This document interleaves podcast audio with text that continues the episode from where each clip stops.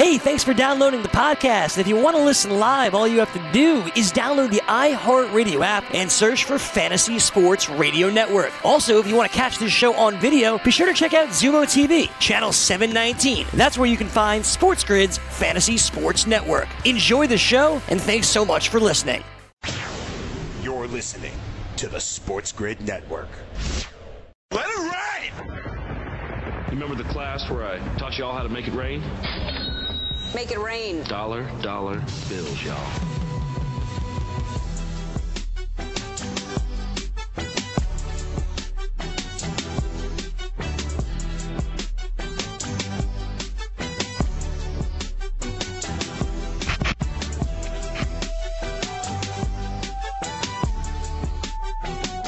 Good morning, sports investors. It is Tuesday, December 17th. Let's cock-a-doodle-do it. It is Make It Rain here on the Sports Grid Network. I'm Dane Martinez, the spitting statistician. We're going to get Joe Ranieri with us in a hot second. But obviously, what we need to talk about, listen, there were games in the NBA yesterday. We got bowl season upon us in a couple of days. It really starts in earnest.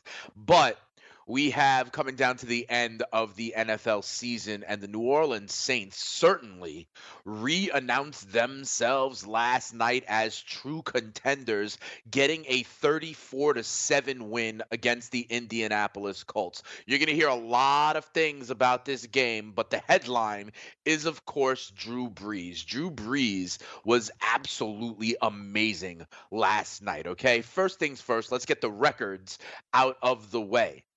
He throws for 4 touchdowns last night. He now has 541 touchdowns on his career. That is the most all-time in NFL history. He goes ahead and breaks Peyton Manning's record. And it's funny because he threw a touchdown that got called back via penalty and then did it again a couple of plays later. A lot of shots to the family up in the booth. We're seeing that a lot now, right? We saw it with Eli Manning. We saw it now with Drew Brees. I don't think there's a shortage. We'll see it again with some other stars going into their swan song in the next, maybe it's 2 weeks or maybe it's a year and 2 weeks when you consider guys like Rivers and Brady and Ben that are all coming to the end of it. But this was about Drew Brees, and he goes 29 of 30 in this game as well. So get this. In the game where he sets the all-time career touchdown record, he also sets the single game record for completion percentage, going 29 of 30. All right, Tessitore and Booger were all over this for the majority of the second half. And then they go ahead and pull Drew Brees at the very end, almost to kind of preserve that completion percentage. So remember what this actually says. This says that not only was Drew Brees the most prolific thrower of all time, but that in essence, he's still got it, right? Because now in this very game, he's going 29 of 30. The completion percentage is absolutely incredible. This offense is absolutely incredible. We just did not see the Indianapolis Colts hold up to their end of the bargain. A lot of production. We also need to talk about Michael Thomas. Michael Thomas, 12 catches, 128 yards, and a touchdown. He is now on pace to break the single season reception record, a record held by an Indianapolis Colt, Marvin Harrison. I mean, it's absolutely ridiculous, the chemistry these guys have. No one was able to stop Michael Thomas yesterday. If you had him on your fantasy team, it was absolutely clear that you probably, I mean, a couple of huge performances over the week, right? It started with Lamar Jackson on Thursday. You got great games out of people like Julio Jones, Rashard Perryman last week, but you also have Michael Thomas reasserting himself as wide receiver one. Then we look at the other end of the spectrum. And I know we're going to talk more about this when Joe comes back on the other side of the break here on Make It Rain on the Sports Grid Network. But the Colts couldn't do squadoosh. And we were talking about this yesterday, right? We were talking about the Colts as a team that, Decent team. We like what they're doing. We are okay with Brissett as a quarterback. He got the contract. We'll talk about that later on in the show. But we like Frank Reich as a coach. We like the way Ballard is building this team from the trenches on out. You know, but they're kind of just running out of gas, in my opinion, okay? They got off to a very hot start, right? Didn't they start off something like 5-2? Remember, we were joking because FanDuel and other books had refunded bets, futures bets on the Colts, whether it's to win the division, win the conference, after the Andrew Luck retirement. But then they start off like gangbusters. Well, since then, you know, they've lost, I believe it's 6 of their last 7 now. And a lot of them were close games. We've made that point, but that's when you have your kicker, Adam Vinatieri, not coming through for you in the clutch. But this team, you know, without T.Y. Hilton for 4 or 5 weeks, he came back yesterday, was kind of nondescript in that last garbage time drive. He had 4 catches for 25 yards, still under his prop bet of 4.5 receptions. I hope you tailed us on that one, right? But without T.Y. Hilton, without Marlon Mack for weeks, and he comes back but is also not effective, game scripted out of the game, only 11 carries for 19 yards. No Paris Campbell, no Devin Funchess, no Eric Ebron, even no Chester Rogers. You know, this guy, like the number 3 wideout, is gone as well. All right, so they are losing a lot of their weapons and running out of steam, and I think they've hit the end or the max of what it is that they can do. Right? And they weren't on this day in the Dome where they were honoring the 10th anniversary of the Saints' Super Bowl run against these Colts on a night where Drew Brees was setting the all-time record, not only for touchdowns in a career, but accuracy in a single game. It wasn't going to happen. All right. It wasn't going to happen. And now the Colts are officially eliminated for the playoffs. So you got to see with them moving forward, right? Do they go ahead and say, T.Y., thanks for coming back and pushing, but you can put it on ice for the rest of the season, the last 2 games? Will they say the same thing to a guy like Marlon Mack, who's battling injuries but coming back, right? And then you have to think about, what does this team do moving forward? You know, I mean, we talked yesterday, Joe and I, about Ryan Tannehill and the idea of what will that market be? You know, does the team have to, in essence, lock him up to keep him? Or do they like better what's behind door number 2? What will that market be? Now, I know the Colts went ahead and signed Jacoby Brissett, but that was kind of an emergency response to the Andrew Luck. What will this team look like? Is that another chair in the game of merry-go-round and musical chairs in this offseason? But this is about the Saints. They go to 11-3. Them, Seattle, San Francisco, Green Bay, even Minnesota. It remains top-heavy in the NFC.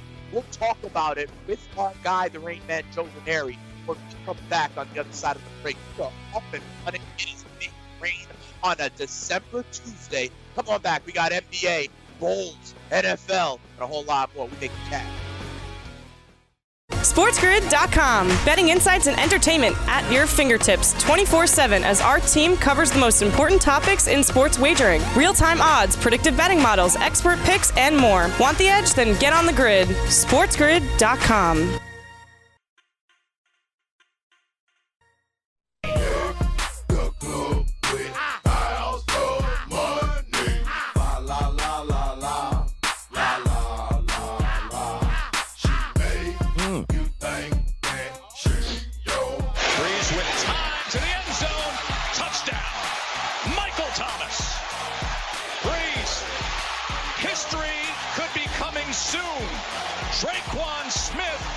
Second of the night.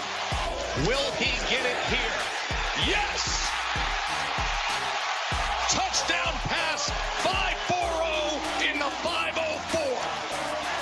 Second and 2, let's see, 27 for 28. Does he have another? Yes, Taysom Hill, and how about another touchdown as well? Nothing but touchdowns, like an Oprah giveaway during the Christmas holiday. Unbelievable. Drew Brees just setting records left and right, and I can certainly tell you this here, that I'm thinking after 8,800 passes here in the NFL, the Miami Dolphins may want to reconsider that situation there where they thought maybe shoulder was a bit of an issue. I'm thinking the shoulder's okay, And I'm thinking Dante Culpepper is working at Applebee's right now. But hey, you know what, Nick Saban? There's a reason why you're in Alabama and not in the NFL. Yeah, and that still stings here in the South Florida vicinity as people are watching Drew Brees break record after record. And wait, wasn't that the guy that was too small, that couldn't, his shoulder issues? Right. Wasn't going to be in a league very long. Yeah, no, just dominating. For him, dominating for the Saints, and you're left with a whole lot of question marks there for the Indianapolis Colts moving forward. But once again, I got an even crazier statistic last night that was brought up regarding, and you talk about Drew Brees being completely forgotten about for so long there because you weren't sure what was going to happen in San Diego. He wasn't good enough to be the starter there. Was he got hurt? What was he going to be? And then all things work out. It's amazing how they do, including with Michael Thomas here, guys. Michael Thomas, the amount of, I believe, was it wide receivers picked prior to Michael Thomas, guys? That's right. When you go down the list, it's actually kind of laughable when you think about the amount of guys that went. Somebody like Corey Coleman, for instance, was a guy that went way before Michael Thomas did. You start going down and you got to wonder, like, wow, what were people thinking? Now, I don't know. Is Michael Thomas a byproduct of, because him and Brees have this thing going on where, you have these people where you start a sentence and somebody finishes it. It's kind of what that feels like with these two, because while he was great, wasn't the same receiver with Teddy Bridgewater. Is that fair to say? Wasn't what we've seen with Teddy Bridgewater. And what this guy has been able to do has been nothing short of absolutely amazing to me, especially with Drew Brees, especially given the fact that when you give him that kind of weapons, and I don't even think anybody's talking about Alvin Kamara this year, which cracks me up. He hasn't scored in since what, week 2? Week 3? Yeah. I'm sure fantasy owners know that all too well, but what he's been able to do with everybody else, including Taysom Hill, that's a lot of people you got to cover. And, by the way, Janoris Jenkins is on his way now to the secondary of the New Orleans Saints. The rich keep getting richer. And, unfortunately, it looks like the end of a career for another budding superstar there in Josh Gordon, what could have been. And I don't know. You look at the Seattle Seahawks and you got to wonder, I know he was going to be a big part of what they were planning on doing moving forward in this stretch run here, certainly in the playoffs, but not anymore. That receiving core just got a little bit less dangerous in Seattle now. I don't know if it's going to make a ton of difference, but I do think it's going to make a difference for them by far. Yeah, I mean, I do think it will make a difference. Obviously, having a talented, gifted wide receiver is better than not having that guy. But at the same time, Joe, it's really only been, a week or two where he was a piece of that offense for real. So I don't know that it's a big deal for them to adjust. Obviously, it's better to have another weapon, But I will say, Joe, and I think you would agree, Seattle is a run-heavy team. They like running the ball. So I don't think it impacts their approach too much. And there is still Tyler Lockett. There is still DK Metcalf. So there's some people there that Russell Wilson can go to. So while it does take away a piece of what they want to do, it's not like Russell Wilson is scared of throwing the deep ball, and it's not like Tyler Lockett is not a great deep ball wide receiver, DK Metcalf as well. So while, it is another weapon, I think Seattle will be able to kind of be Seattle. It's the threat of him more than anything else at this particular point. Safeties have to respect him. Yeah. They having him on that field at that same time with those guys kind of changes the approach across the board, and it's a luxury that very few teams would have had. But again, you got to go back to why we all scratched our head going, what's up with New England? Like, you have no wide receivers, New England. You have no deep threat. Right. This guy's getting ready to come off the injured list. Like, you put him on the injured list now. All of a sudden, you're just cutting bait when you've got no real answer. And Mohamed Sanu wasn't going to be the answer. So what exactly did New England know, and when did they know it? I mean, it's a fair question, because here we go again. Everyone was like, what the hell are you doing, England? Then all of a sudden it's like, oh, yeah. Yeah, now maybe they did know the writing was on the wall. And I'm just shocked it takes this long. Week 15 of the NFL season. Like, how you just figured this out now, and I'm shocked they allowed it to get to this point. But then again, maybe New England knew exactly what was going on behind the scenes, and that's why they figured they'd move on sooner rather than later, because I think we can agree Josh Gordon still in a Patriots uniform makes that offense a little bit different. Yeah, I mean, these are the weapons, like you said, right? He does something for the offense. And we got to make this point, Joe, even if he's not in the box score, right, or for fantasy, you know, the idea of what he can do, just because you have to respect him in the deep level of the field, that opens things up. Remember, Joe, like when I said with the Eagles, like Deshaun Jackson, how when he was there, how big that was for guys like Ertz and Goddard working the middle of the field. You know, it's about the spacing. It's about what defenses have to do in response. And yes, the Seahawks do lose that threat, but as I said, Josh, it's like Joe, it's like Tyler Lockett is also a very big deep threat. Yes, yeah, and then listen, it's Metcalf too. Yeah, I mean Metcalf as well too. It would be such a nice luxury to have the guy, but I feel terrible for him too. It's I wish that I hope he gets the help he needs. I really do, because the guy is. It's no joke having that kind of addictive personality, having that ability, knowing what's on the line and still not being able to control yourself. Now, if this was just weed, I think we'd be having a totally different conversation about how archaic the NFL's rules on weed is. But it was that performance enhancing aspect of it that was a little. Now, we know he spent a lot of time on the injured list this year. So you have to wonder, and I'm sure we'll hear something, but, you know, again, the weed thing is a separate issue altogether, and you got to wonder, like, really, why you if that's all it is, what the hell are you doing to this poor guy here? It makes no sense. PEDs too, What PEDs was it? And, you know, that's the whole question. Was he just doing anything and everything in his power to get back on track? It's just a sad situation because in all likelihood, let's be realistic. He's done in the NFL. I don't see how they bring him back. I don't know what message that sends if a guy can go on, what, 6 times, 5 for drug use, now 6 times altogether he's been suspended. Has Roger Goodell ever bring him back and justify it? And how many times are you going to tell a guy, this is it, it's your last chance? No, I think you're right. Sucks. You're right. I do think, though... you want to make the distinction between him and someone like an Antonio Brown, right? And you did. You were talking about, like, you know, I hope he gets help, that sort of thing, because his issues have been really this kind of drug-related stuff. He hasn't gone on Instagram. He's not hitting people, you know. So, yeah, I hope the rest of his life, we won't see him in the public eye much. I hope he does okay. And I hope they just don't turn their back on him. I really hope that's another thing where you just don't say, okay, thanks, you got no more use to us. Bye-bye like now. It's a sad state of affairs. Yep.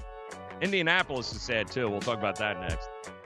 SportsGrid.com. Betting insights and entertainment at your fingertips 24/7 as our team covers the most important topics in sports wagering. Real-time odds, predictive betting models, expert picks, and more. Want the edge? Then get on the grid. SportsGrid.com.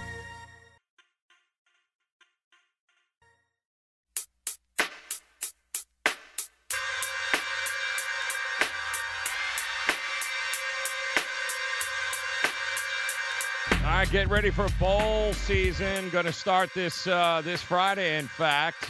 Focus will be in the Bahamas, where we should all be right now. The Bahamas this Friday, Little Mac.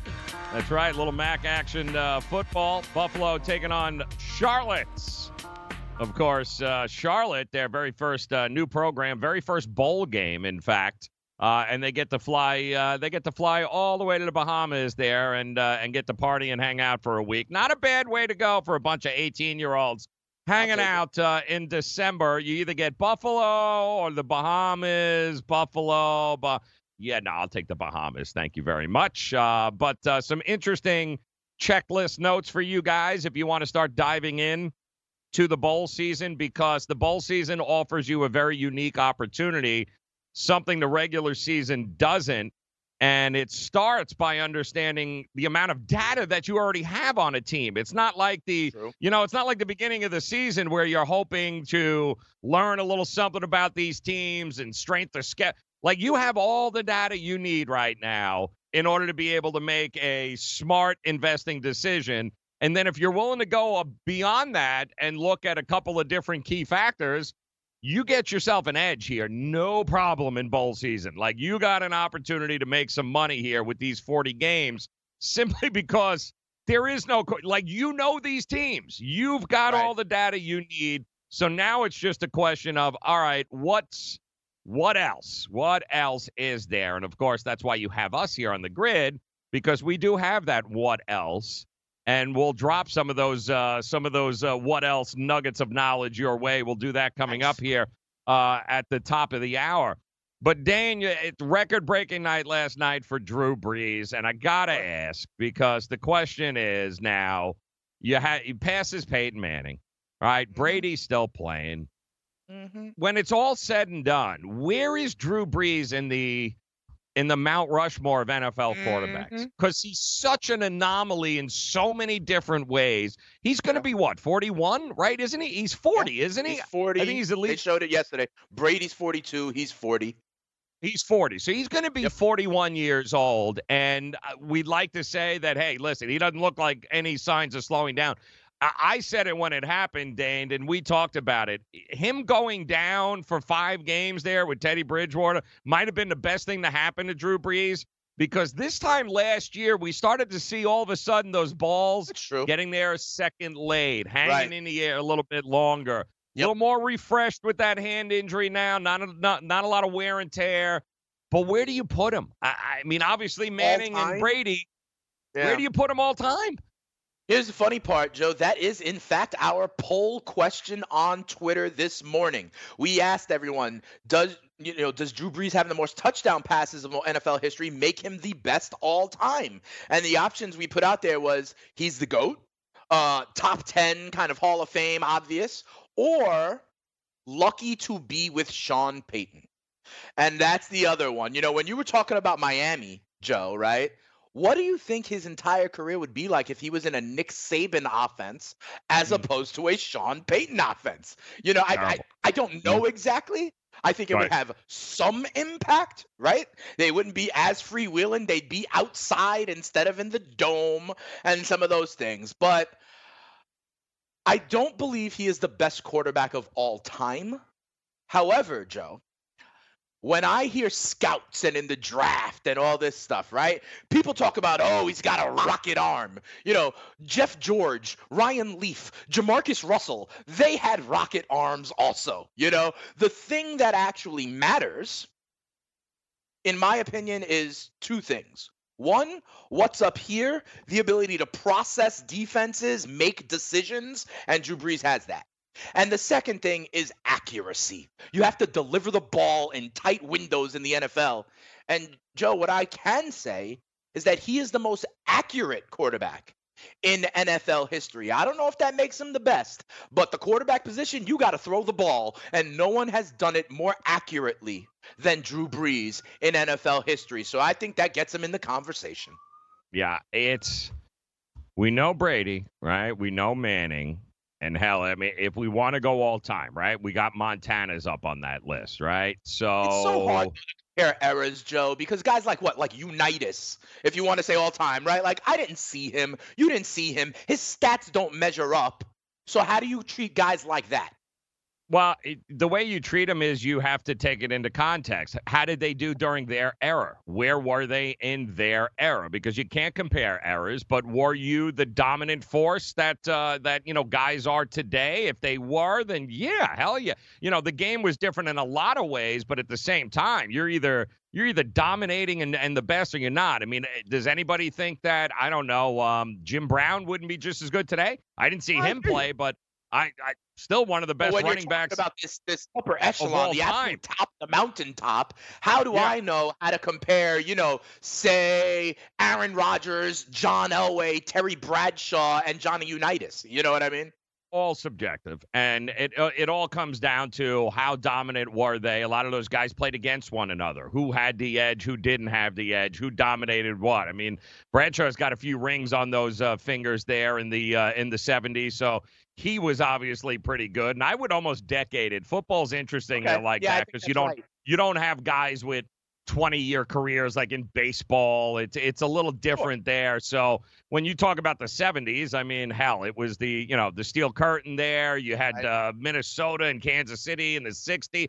So you kind of put it all together. And even in his decade, I mean, Drew Brees and think about it too. Brees and Brady are such anomalies for how long they have played into their 40s and not just played, but played where you're competing for championships, if not, it's crazy. And not exactly two of the most athletic dudes that we've ever seen in the, all 6'1" of Drew Brees and Brady, like rolling downhill, running a 6'2" 40.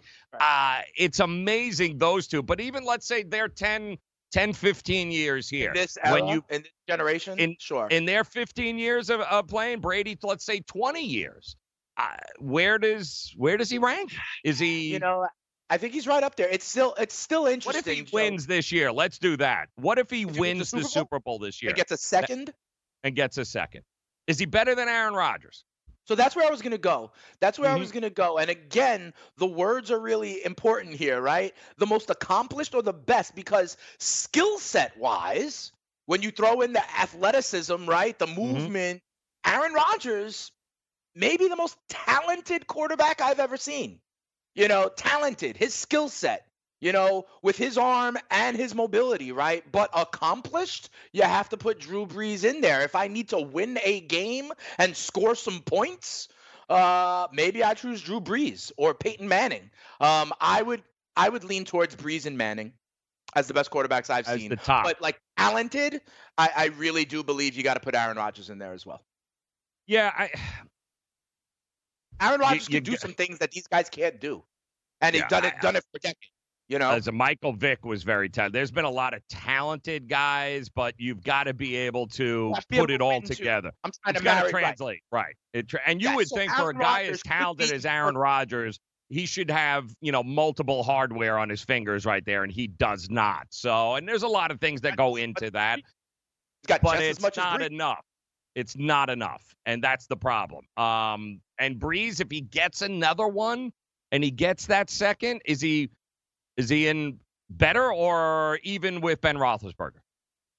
I would prefer Drew Brees over Ben Roethlisberger. Even right now, man, guys would, if we're using rings as a factor as well. That's what I'm saying. Like, what is formula?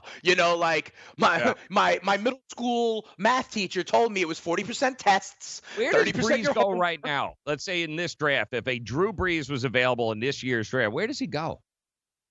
You mean like no age considerations? No, let's say he's 18, he's coming out of college, like a kid out of Purdue right now. Where does he go right now? Like, because he doesn't fit the mold of what everyone thinks is the future of the game, right? Overall. So this height is a big deal, but Kyler Murray had the legs as well, right? Pocket passer. He was never mobile, right? He was, he doesn't fit that mold of what we want in a quarterback. Sam Darnold, Josh Rosen. What about a guy like Tua? Yeah. Tua's not big, but Tua has more mobility, right? And Tua's athletic. Yeah. He's more athletic. And he's only 6 foot.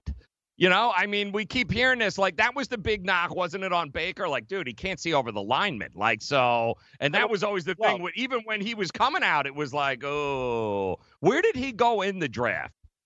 Drew Brees was the second-round pick. Drew Brees right? He was second round. Top of the second round, I think. I believe him and LaDainian Tomlinson, were traded. I believe... You'd have to go back. If them O'Brien would have to go back and check this. I believe there was a trade where LaDainian Tomlinson was swapped, and then Brees was like top of the second round pick. Second round, right? Yeah. And it was they got the Chargers ultimately got the draft picks that were LaDainian Tomlinson and Drew Brees. That's correct. I believe that's how it happened. And Tomlinson was the first round pick, and Brees was like the little second round pick they got that they turned into Drew Brees. Now, I believe. Double check me on that. Peyton was already in the league. I believe Peyton was 2 or 3 years into the league already when Brees came in as his quarterback. Right. Yeah. Like he was throwing interceptions at Indy when Drew Brees was it was early on in his career. I think he had been in there 2 or 3 years already. Peyton was. And then, so you think about from a career standpoint, it took him a couple extra years in order to be able, or just about the same amount of time that it took. Because Peyton's been out, 4 years? So about the same length, really, and he's passed him. So apples to apples, it wasn't like he had this 5-year extra career. Yeah. Like touchdown per season or whatever is probably the same. Yeah. I gotta believe I would go with Peyton, man. I really do. SportsGrid.com. Betting insights and entertainment at your fingertips 24/7 as our team covers the most important topics in sports wagering. Real-time odds, predictive betting models, expert picks, and more. Want the edge? Then get on the grid. SportsGrid.com.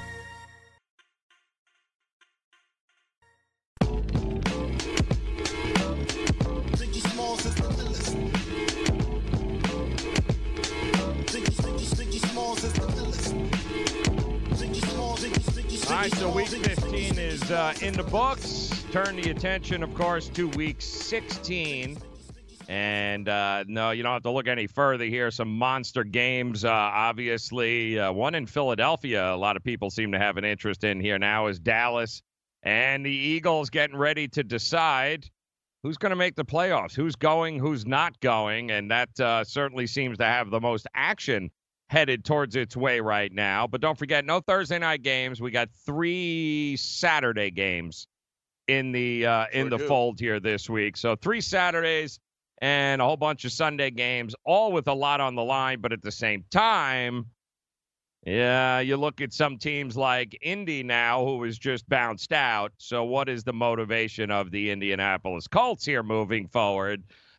Because a lot more question marks than answers, I think, were taken away with that game last night. If you're Indy, you spent 7 out of 10 draft picks, I believe, on the defensive side of the football there, and they basically presented zero resistance to the and I get it, you got weapons, everyone's hurt on the offense, but that's got nothing to do with the fact that you spent an awful lot of draft capital in building that defense, and they got lit up like they weren't even there last night in that game. So you had playoff, and I said the same thing about the Rams. Like, I'm watching the Indianapolis Colts last night going, I've never seen a team more flat with everything on the line. The Rams Saturday against the Cowboys had that same feel and look to it, like they'd rather not be here. Like, that's exactly what it looked with Indianapolis last night. Like, they wanted anything to do but not be there. And that's, you know, if you're Craig Ballard, if you're disturbing, to say the least. And I don't know what you do now with Jacoby Brissett. How hurt is he?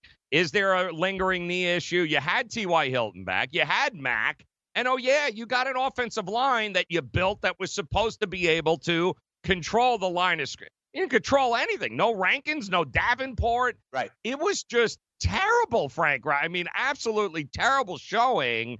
And what do you do next year now? Because you can't. And I get it. And that should be another question. Does Andrew Luck come back? Do they make an offer?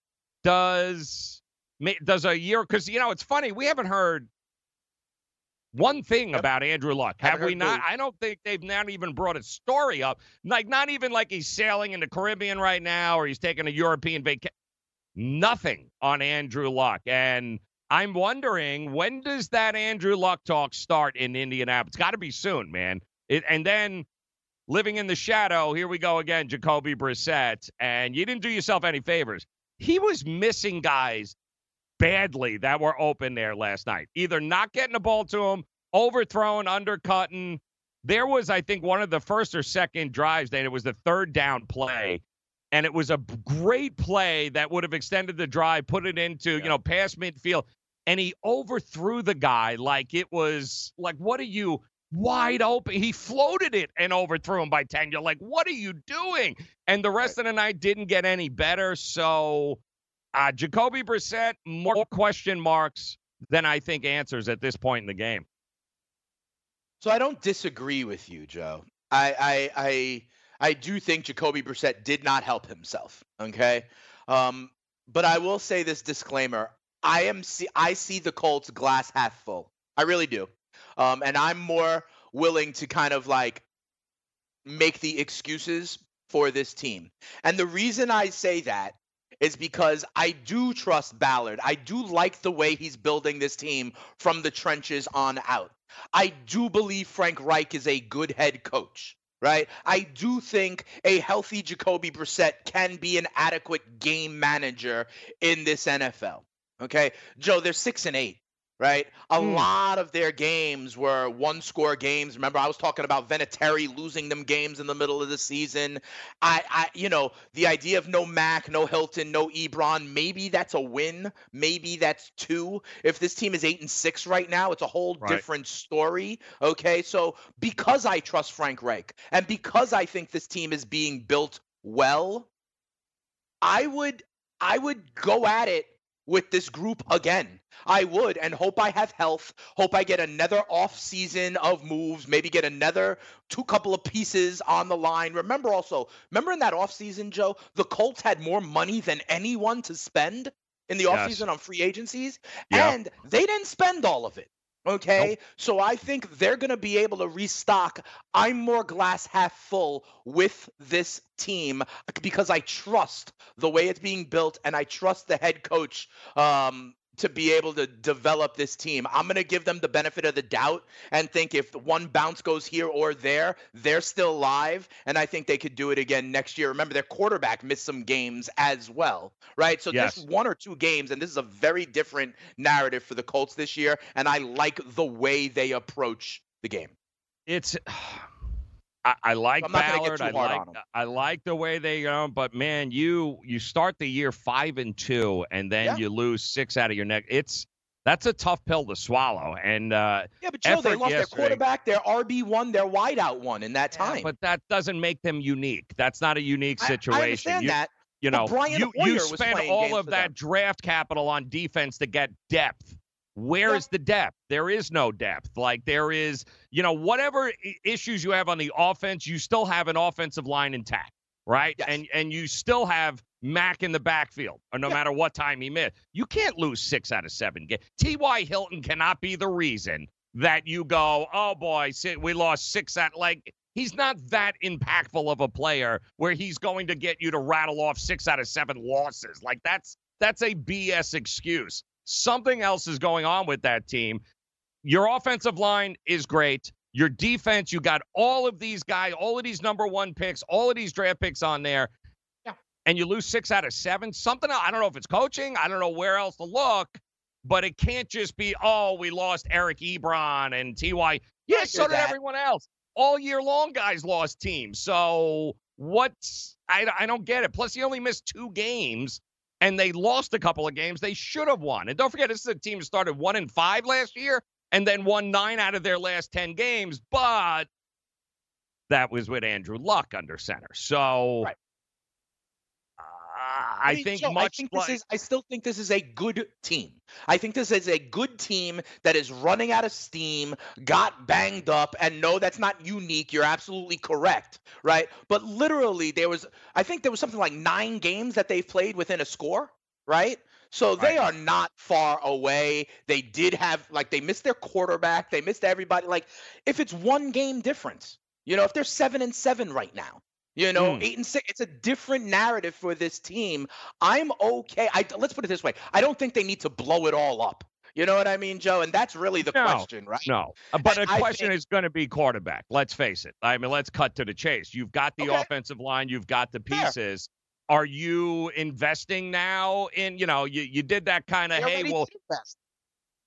you invested just enough to be able to walk away, no harm, no foul, basically. Right. So what? You're going to be too good, right? You're going to be middle of the road in the draft, so you're probably not getting a quarterback in the draft. But like you said, they got plenty of money, and there is a huge there is a huge contingency of quarterbacks that are going to be available this year. If you're Indy, do you go out and sign one? Do you make a play? Oh, and I do. To your point about defense, I go out and sign Jadeveon Clowney. You know, that's the way I might go.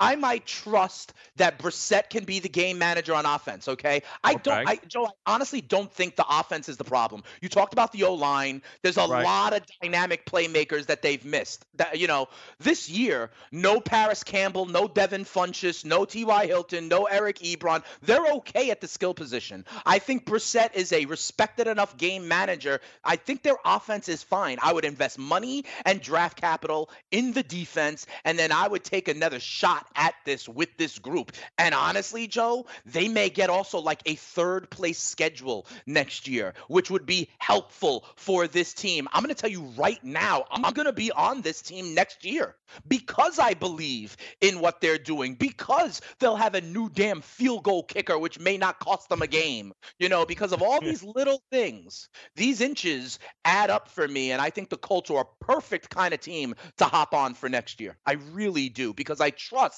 that they are, you know, they are a professional team. Ballard and Reich are a brain trust that I can get behind in the long term. I don't know that I think they've got to address skill position players in the draft for sure, because you can't lose T.Y. Hilton and then everything go downhill there. You can't do it. You know, you had Doyle. Ebron was Paris Campbell. He's out. They signed Devin. What is Paris? Devin Funchess couldn't. Devin again. We're not talking. You need to address. You need to get younger. You need to get faster. Devin Funchess is not a guy that is a game changer. He's never been a game changer. What is Devin Funchess? He's going to add what, 3 wins to a team? Like seriously? No, he's not. Your wide receiver core has to play a lot of different roles, different skill sets. T.Y. is your A, the route runner. Devin Funchess is your big-bodied red zone guy. And Paris Campbell is your slot shifty young speed guy. They have those roles. And they just spent money and draft capital with them. And they ain't any good. I mean, it's okay to admit that, you know what, maybe not going to get the job done, especially in a draft that's got number one talent at the wide receiver position coming out and available. You've got to go out and get skill position guys. I don't care how good everyone thought Paris Campbell was going to be or Devin Funchess. The reality is you got to get younger. You got to get a little healthier. And Devin Funchess has spent more time on the IR than he has actually on a field in his career. So that's what you got. Eric Ebron has spent more time on the IR in the last 2 years than he has on the field. They've got to address these things, because quite honestly, they're still trying to figure out if they have a quarterback. I don't know that they do. What I do know is that the weapons certainly don't equal what they thought they were going to be, because they ain't helping them if they're not available. And how old is T.Y. now? Is he on that precipice of 30? 30? Is he 20? Is he under 30? I don't even think so. All I know is he spent the last 2 years lot of time on that sideline and on the IR with injuries. He's a game changer without a doubt, but I don't know that the quarterback is the answer. I really don't know that he's the answer right now, because they don't have any other choice. But I'm going to be real interested to see if they take any of that money and say, you know what, let's bring in a Marcus Mariota. Let's bring in one of these ridiculous amounts of free agent quarterbacks that are going to be available right now to mix it up. Because the other thing is, who's the backup? Like, you ain't going into next season with that as a backup. Like, you cannot Hoyer, I believe. Absolutely not. So the question is, who do you go after and how much are you willing to spend? Because you can't get it in the draft. But much like Tennessee this year, they went out and got themselves a starter in the NFL. They said the opportunity, you'll have an opportunity to win the job. And Tannehill ended up winning the job. I think they need to go the same route, because there's no way anybody can be sold on Jacoby Brissett right now. So T.Y. Hilton, Joe, just turned 30. Okay, 1989, okay. November of 1989. He just turned 30 last month. Okay, so you know he's kind of in the back end of his prime. I'll say the back end of his prime. Right, he still probably has a few years being a very productive Pro Bowl caliber. Absolutely, I give him 3 more years before the decline. Let's say. All right, but Joe, I reiterate, We need to play the game after maybe the regular season. All the quarterbacks, all the openings, and we need to figure out, like, what is the market, right? Yes. Because that'll be the decision between Mike Pennison, Indianapolis, and right. Out there. What are the options? What is the market? What's the draft class? And it'll be cheap to get a quarterback this year. Actually pretty cheap because there's so many. SportsGrid.com. Betting insights and entertainment at your fingertips 24/7 as our team covers the most important topics in sports wagering. Real-time odds, predictive betting models, expert picks, and more. Want the edge? Then get on the grid. SportsGrid.com.